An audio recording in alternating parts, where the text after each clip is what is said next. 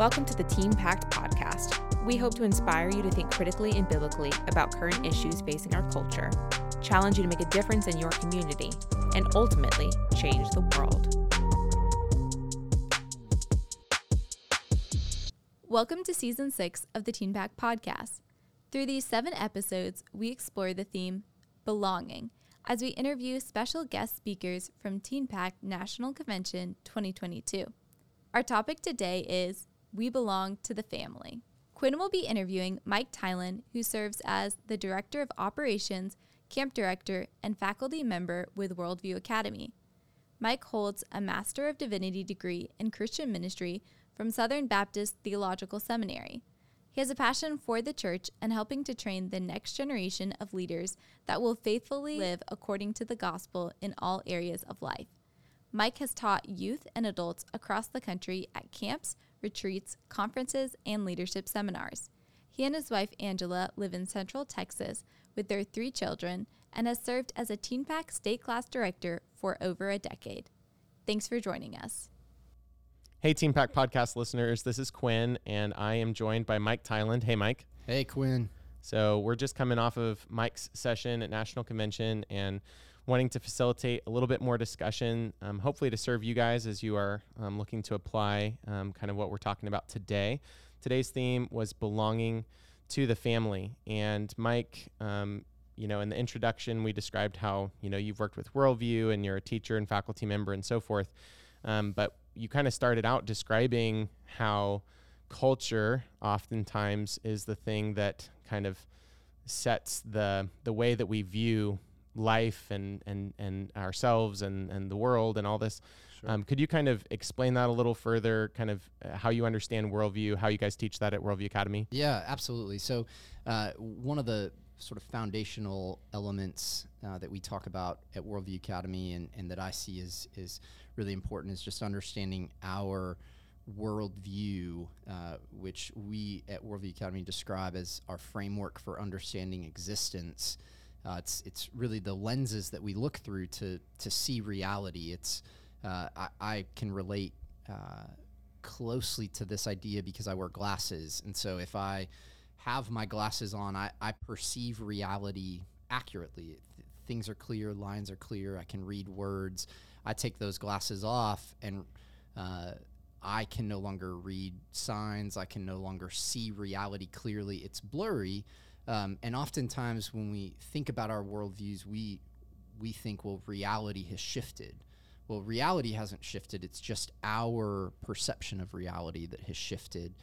Um, and so those lenses that we look through, and, and everybody has a set of lenses that they look through, but but those lenses are shaped by a variety of factors, right? They're shaped by uh, our family. They're shaped by our friends who are who are shaping us and instilling us, instilling in us certain values.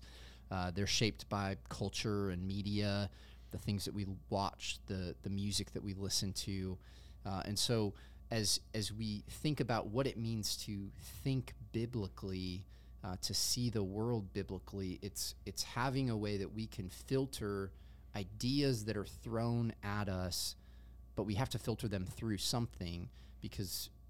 And, and I would suggest that something is the Word of God, that, that we filter those ideas through the Word of God, that then we take what comes out of that filter and allow that to help shape the way we see the world. Yeah, excellent. So you know, today's theme was belonging to the family, mm-hmm. and by mm-hmm. that we mean, you know, the local church, being a part of the body of Christ, you know, that sort of thing. So when it comes to perhaps a young Christian uh, here in the United States, um, kind of them forming their understanding of their identity, their belonging to mm. to God.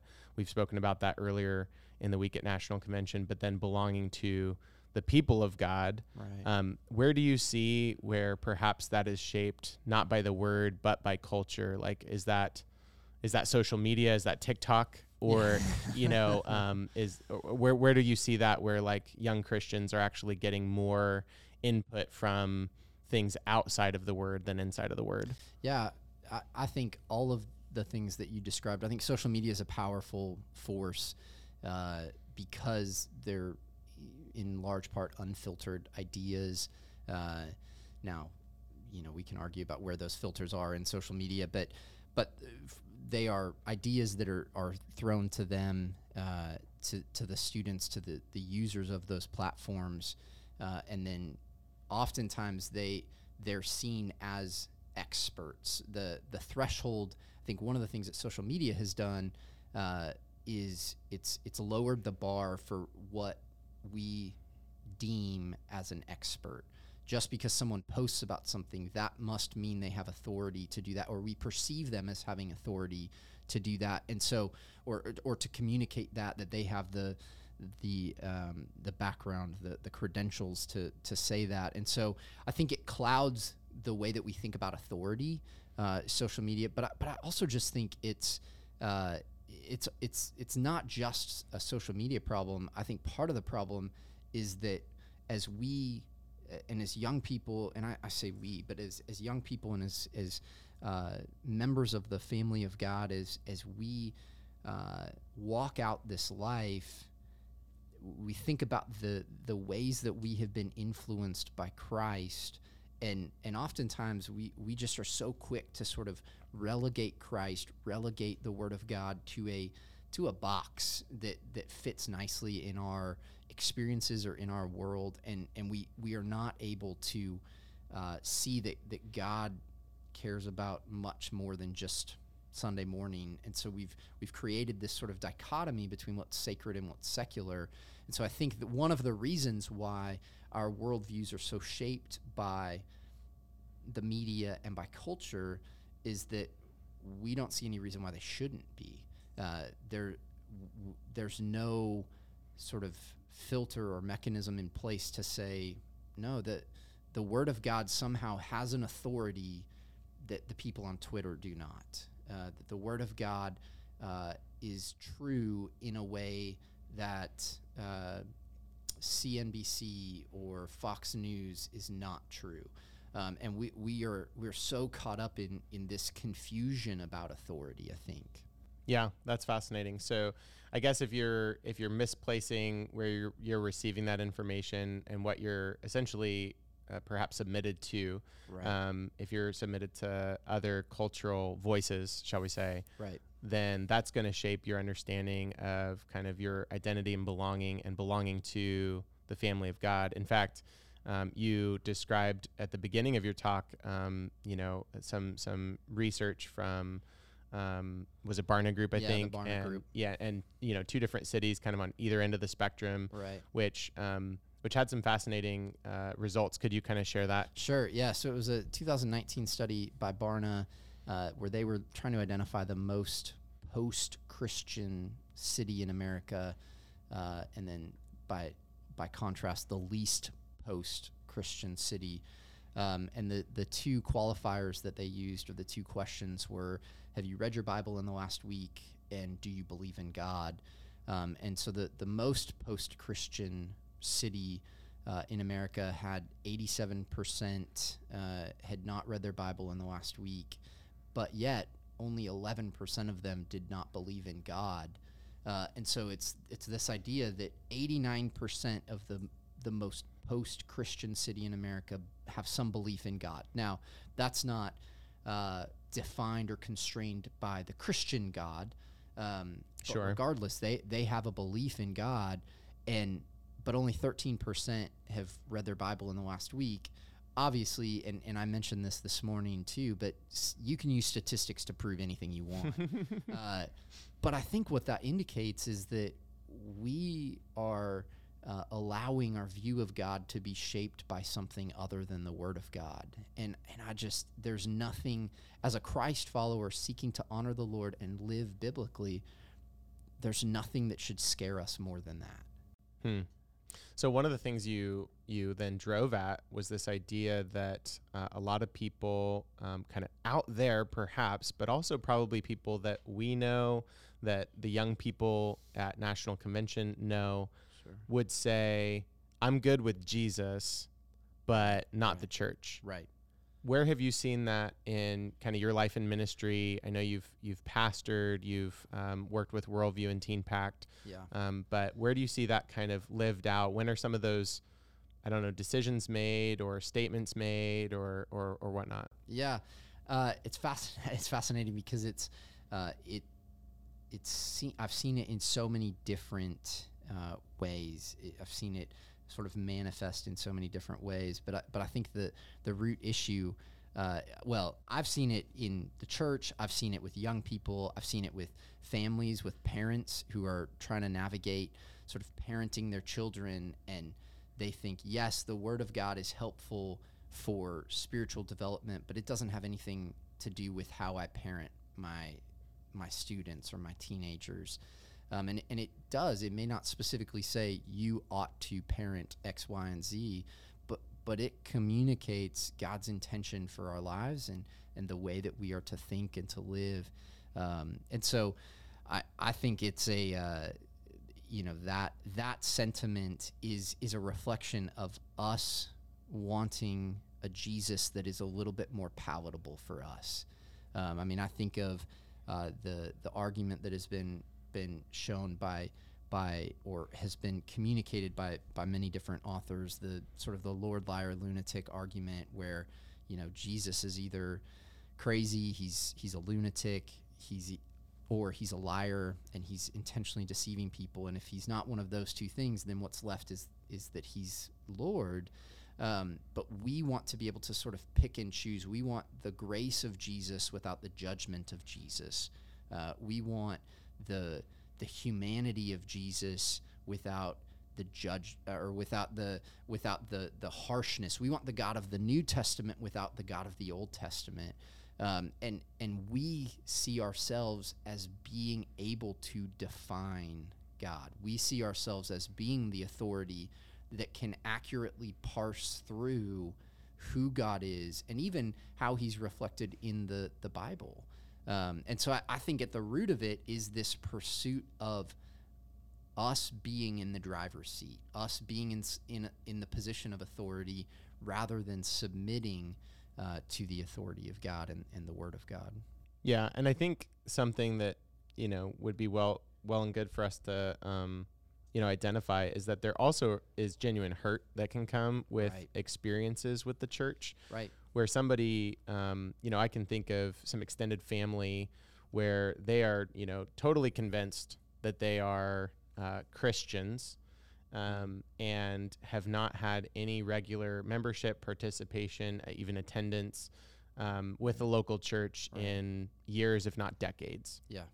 And maybe they read their bibles maybe they listen to some sermons online or read devotionals i don't i don't fully know that but you know i don't think that's an uncommon thing Mm. even for an older generation Right. person um, but then especially for this younger generation uh, you you do have a lot of people who due to a, a really genuinely difficult church situation where sinners inside the church hurt them Yeah. in some way then they kind of blow up the whole thing Mm-hmm. um, so, what would you say to uh, maybe a young Christian that has either observed that or has experienced that? How do you still take a message like this that says, hey, you're part of the family. This is a good thing. This is something God has for you, Yeah. and actually see it as a good thing? Yeah.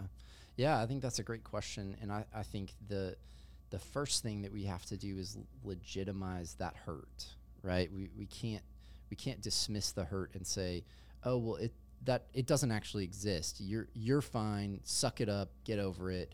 Um, I, I'm not sure that's helpful. Um, I, I think we we have to say, sure, there yes, there has been hurt that has been done.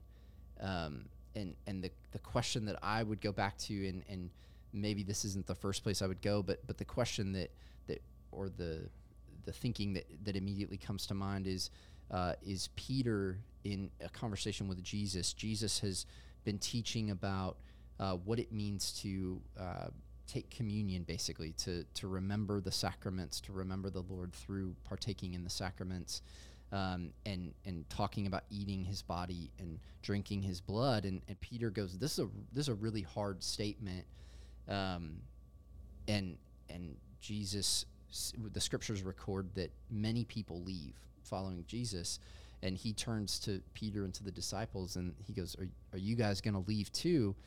And and the text records Peter saying, you know, where are we going to go? I sort of picture him with his hands up, looking around, going, there, there is no other option. Like you have the words of life. And so I, I think oftentimes when we get hurt by sin, um, by difficulty in it, it, we experience difficulty our tendency is to completely swing the pendulum and to run away from what hurt us and and I'm not sure that in all instances is a bad thing but but God has communicated through his word that hurt will happen uh, hurt comes because we are men and women filled with sin who wrestle with the flesh. Um, I mean, Paul in, in his writings in the New Testament called himself the foremost of sinners, right? The the man who is responsible for much of our New Testament is the is is calling himself the foremost of sinners, and and so we can't uh, expect uh, sin-free interactions with Sure. with members of the family of God as much as we would like to. We just we can't, um, and so uh, we also ought not then throw out God because people have hurt us. And so it's just it's understanding um, that sin ex- sin exists. We are going to be hurt, uh, but there isn't there isn't another alternative. There there's no other. I mean, uh, when heinous and evil things happen in the world, the answer is not to shake our fist at God and say, God, how dare you, you know, allow this evil or, or to even run away from God and say, well, God must be an evil God. Biblical Christianity is the only worldview that has a definition of evil that, that defines evil in the way we often define it in the culture, which is contrary to the good. Well, in order for something to to be evil, you have to have a standard of good, and there is no standard of good without God.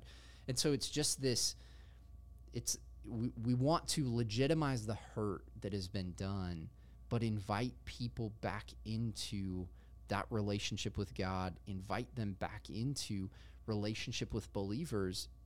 It's not going to be free from hurt. Christ never promises us that, uh, but it's it's what He's called us to, and it, it's worth it.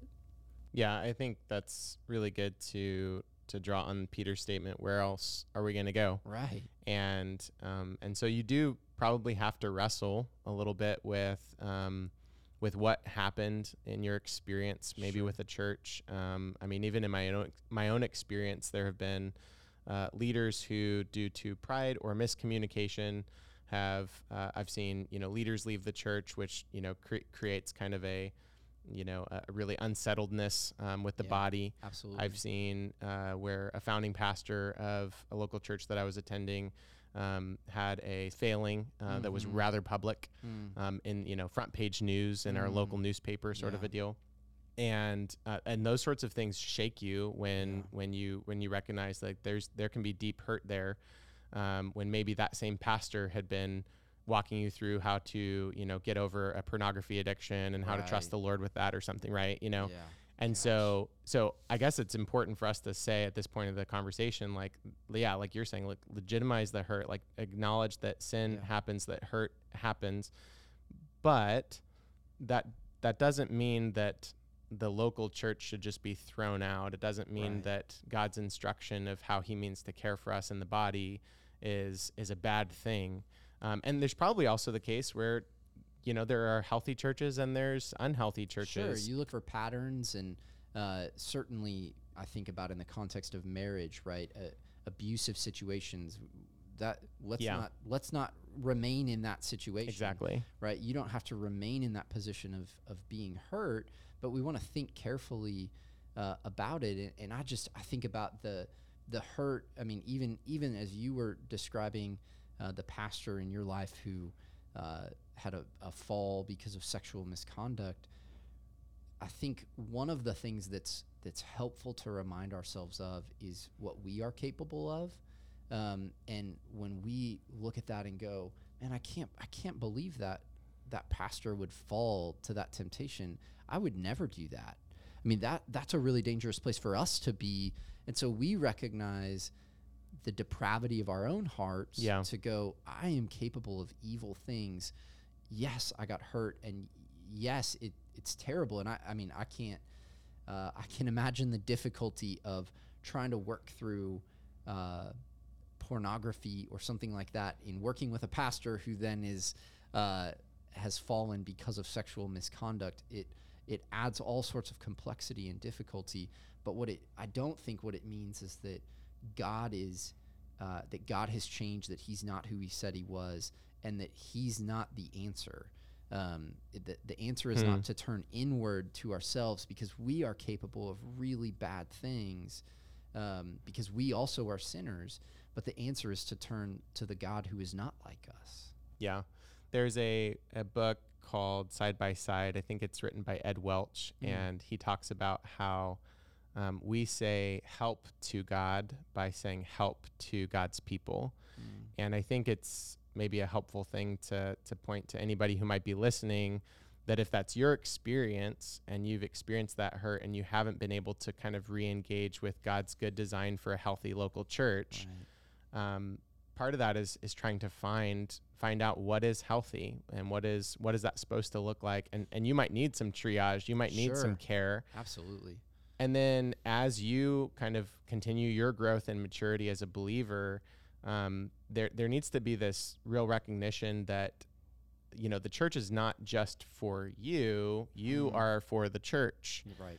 and uh, you kind of got into that as you shared about um, i think it was First corinthians 12 could you kind of share kind of what you were thinking in, in that line Yeah, so I think First Corinthians 12 is a uh, is a great illustration. There's a few different places in the, the scriptures where uh, where it, our spiritual gifts are detailed, and Paul is unpacking that in in First Corinthians 12.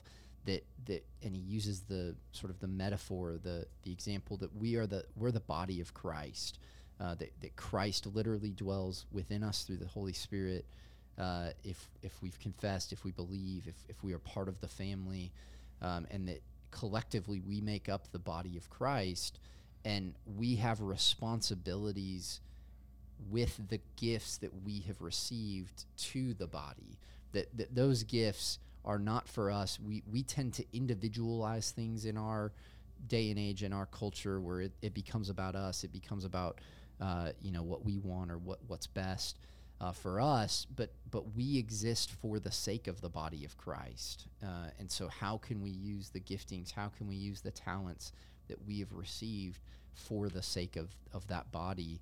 Um, and and they're different giftings, right? Paul Paul goes in uh, to to even specific examples of why why should the eye say, well, if if they're not an eye, they're not necessary. Well, you know, we can just think about our own bodies and say, well, if we were full of eyes, we'd be, be pretty weird looking, Yeah, um, and we would not be super effective. yes Uh, and so the the idea that we all have been given different gifts by the Lord, but it, it's not for our sake, right? The it's not the eye for the sake of the eye. The eye sees for the sake of the body, and Yeah. so it's it's really stepping beyond ourselves uh, and and viewing the bigger picture of the body of Christ. That's good. I, I think of um, you know when I when I think of various gifts that God's given us, different measures of grace, and we're supposed to serve the body. I think what typically comes to mind is like stacking chairs at Mm. churches Mm. or running projection, Right. or it's kind of I don't know more you know mundane tasks or whatever. But but in reality, there's there's like varied gifts, and so like somebody who's uh, more artistic or creative, like there might be a way to to put that into design work with your church for different flyers and outreach or projection or whatever. There might be uh, somebody who's particularly sensitive to the needs of others and has the gift of mercy and and could be Mm. generous in that way by just getting plugged in whenever whenever hey there's somebody that's kind of needs a friend needs some help like in many ways we like you need to be engaged like you Right. like the church needs you Yep. just as much as you need the church Yeah. and if god has designed you to be a part of a local church and that's that's not you right now like then that's a question you need to really work Mm. through right because Right. all this stuff that you're talking about with worldview you're saying hey like where else are you going to go because this is either true or it's not true like god is who he says he is or he's not that and Yeah. so if that's true and he calls you to this body then how are you going to participate? And that then gets into kind of i think one of the main thrusts of your talk was about ambassadorship. And uh, you gave the illustration of your daughter who um, during a, an experience in an airport um, she was she was faithful to to share the gospel with Sure. a newfound friend. Um, meanwhile, you're off on you know kind of doing your thing. Uh huh. processing, processing, processing, this, yes, this yes. flight delay. and uh, and I think that that idea of ambassadorship would be a great way to kind of finish our conversation. So. So, c- kind of describe what the call is um, from Christ for us, not just to the church, but the church to the world. Yeah, yeah, I think that's that's good, and it's uh, you know the whole idea of ambassadorship. Paul in Second Corinthians five uh, twenty says that we're we're ambassadors of Christ, and it's I think it's just a really powerful example or, or a powerful way to describe this idea that that an ambassador was was sent by uh, a, a person of authority, a, a sovereign, a, a representative uh, of, of a, another group, oftentimes a country, and and th- that ambassador, uh, when that ambassador was present, it was as if the person in authority was present, and so it was a physical sort of representation or manifestation of of the person who sent them, and and that's us for Jesus. I mean, Jesus isn't walking around the earth like he did during his lifetime, but he's empowered us through the Spirit to be that, uh, where, where we are literally Jesus with skin on to a watching world. And certainly we're different than Jesus. We're not going to be perfect, um, but, but we want to be faithful in the areas that, that God has, has given us. And, and I think about you know how that relates to our giftings, um, and, and I think sometimes we we are quick to dismiss uh, certain gifts. I mean, even as as you were sharing sort of the analogy or the the metaphor of sort of being behind the stage or running the soundboard, right? Those are seen as less glamorous opportunities rather than the person up front speaking. But but they're not. They're not somehow second class gifts or second class opportunities. Um, they're first class opportunities where God wants us to be faithful. And, and I think too often, and there's so much that could be said here, you'll, you'll get me going. uh, but too often we, we view, we view those opportunities as unimportant, but God wants us to be faithful in the little opportunities that we have. And if we're faithful, He'll give us more opportunities. Um, and I just think it's uh, our calling is to uh, be a reflection of Christ. And as culture continues to move in a direction that is is contrary to biblical Christianity, that opportunity is just enhanced um, because our us as lights will be much uh, will be much more contrasted to the darkness and and it's it's just a, it's a tremendous opportunity and and one uh, that we need to sort of be tuned into those lenses to see the world through those eyes as best we can. Well, Mike, thanks so much for taking the time to talk today. Um, we really appreciate not only you coming to National Convention and speaking to our students. I thought that was excellent, but also just this time that we've had, and, and hopefully the Teen Pact podcast listeners can enjoy some of this conversation and, and hopefully start to kind of unpack this and start to live it out in their lives as well. Absolutely. Thanks for having me, Quinn. Thank you for joining us for this special edition of the Teen Pact podcast. Have any questions about today's episode? Send us an email at communications at teenpact.com, or you can visit our website for more information about our programs and state classes.